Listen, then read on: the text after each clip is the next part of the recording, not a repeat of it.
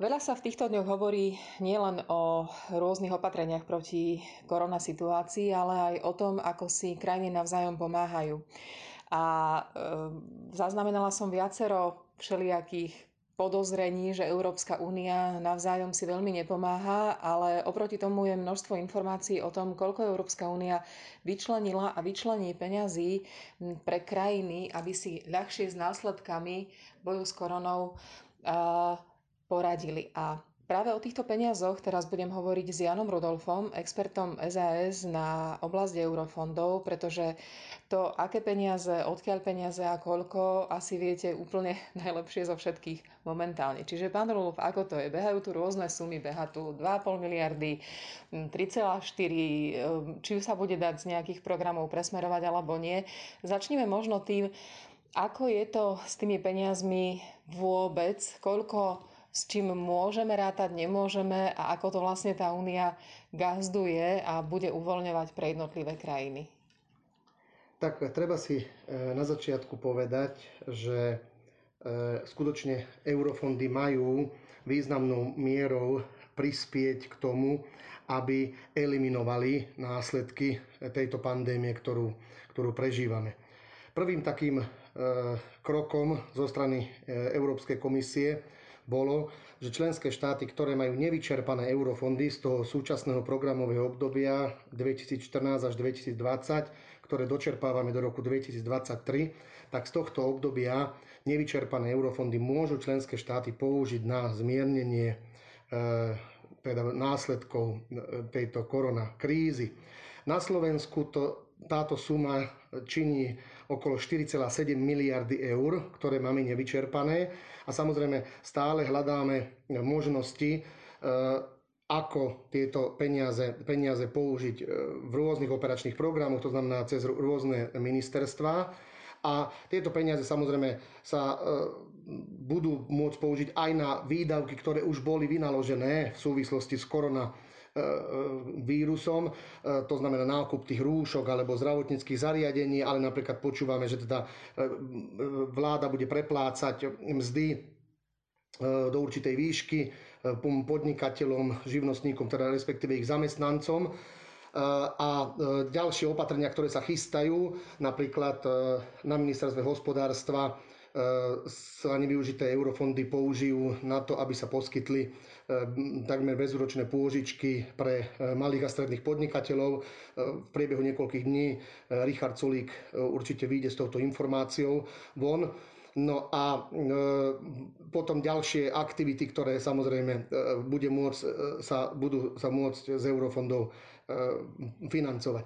Takže áno, môžeme povedať, že nevyčerpané eurofondy budeme môcť použiť na zmiernenie dopadov krízy. Ale samozrejme Európska komisia chystá aj rôzne iné, iné možnosti, finančné rámce, ktoré poskytne jednotlivým členským krajinám, alebo napríklad aj záruky Európskej centrálnej banky, respektíve poskytnutie nejakých zdrojov na to, aby členské štáty teda mohli, mohli e, rôznymi opatreniami zmierniť aj tú E, tie ekonomické následky, ktoré samozrejme, ako všetci určite vnímame, budú, budú e, veľmi, veľmi, veľmi e, kritické. Takže toto sú v súčasnosti eurofondy, ktoré nám môžu pomôcť a treba to sledovať, pretože tá, tá situácia sa neustále mení. Ešte by som rád dodal, že evidujem za tie roky, čo sa venujem eurofondom, pozitívnu, veľmi pozitívny fakt, že Európska únia skutočne vníma veľmi vážne túto situáciu, pretože tak promptne, ako reaguje dnes,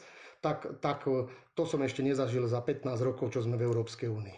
S eurofondami je to citlivé a náročné v tom, že množstvo z tých projektov má veľmi prísne pravidlá, treba tam vypisovať množstvo formulárov, držať sa rôznych tabuliek, rôznych e, procesov. Bude to teraz možno trocha jednoduchšie, keďže sme v mimoriadnej situácii?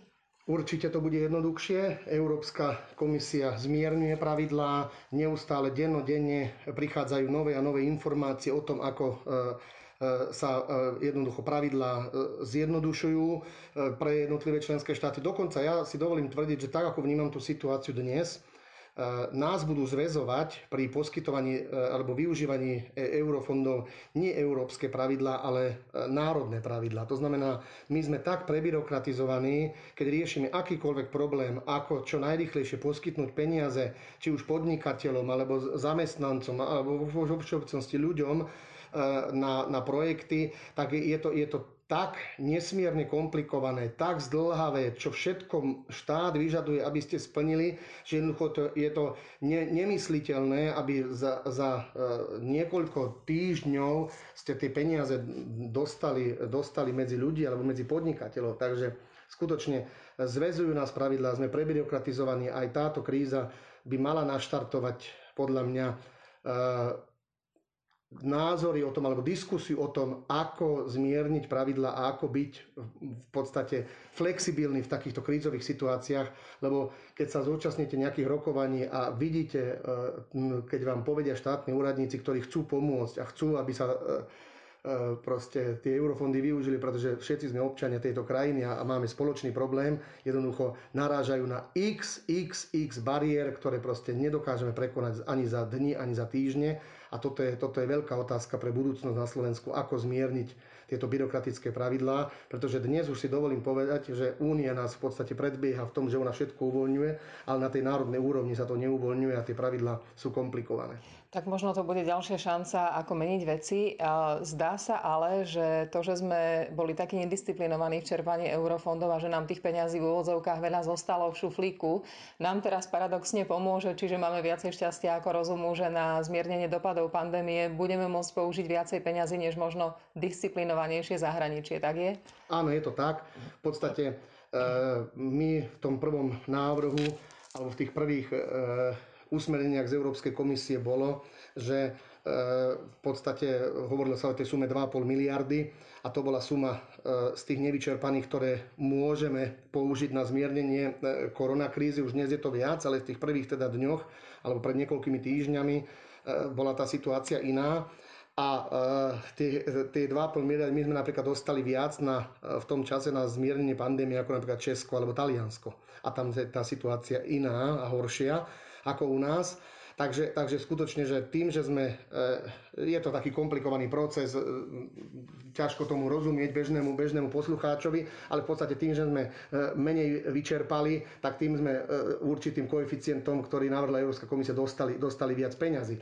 Takže áno, máme veľa nevyčerpaných peňazí a tieto peniaze môžeme teraz, chvála Bohu, minúť na zmiernenie dopadov krízy a, a je to šanca, ako, ako skutočne sa aspoň nejako vymaniť z, tejto, z, tej, z tých ekonomických ťažkostí, ktoré nás čakajú. Možno to úplne ukončíme len tým, ako vy by ste navrhovali tie peniaze použiť. Na čo, na čo presne, aby sa neskôr využili tak sú také dve základné oblasti a to e, prvá je ten zdravotnícky materiál, to znamená všetky tie rúška, respirátory a všetko to, čo potrebujeme na to, aby, aby sme teda e, e, uchránili zdravie a životy našich spoluobčanov, tak samozrejme toto sú, toto sú možnosti, ktoré, ktoré teda budeme môcť spätne prefinancovať aby, aby teda sa to zmiernilo alebo použilo na, na tú, túto pandémiu. A potom druhá, druhá, druhé, druhá skupina sú tie ekonomické aspekty. To znamená, už vieme, že eurofondami pomáhame e, tým, že preplácame mzdy, teda podniká zamestnancom, ale ako som spomínal, budeme, budú sa poskytovať aj, aj úvery a budú sa poskytovať e, možno aj, možno, hovorím možno aj priame dotácie pre, pre živnostníkov a podnikateľov a samozrejme e, aj, aj pre veľkých hráčov. Napríklad my presadzujeme, aby sme mohli e, prefinancovať z eurofondov nájmy, pretože to je veľká položka pri podnikaní a bojujeme, aj Richard Sulík bojuje za to, aby, aby teda táto, táto položka mohla byť, mohla byť oprávneným e, výdavkom a mohli sme, mohli sme takto pomôcť podnikateľom. Ale samozrejme treba povedať, že aj zdroje sú obmedzené, aj tie možnosti sú obmedzené.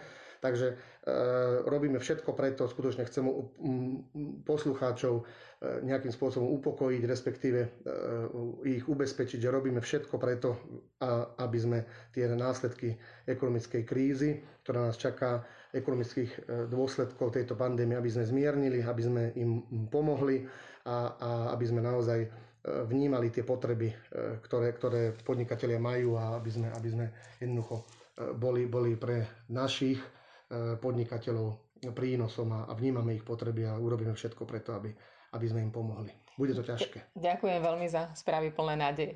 Ďakujem pekne.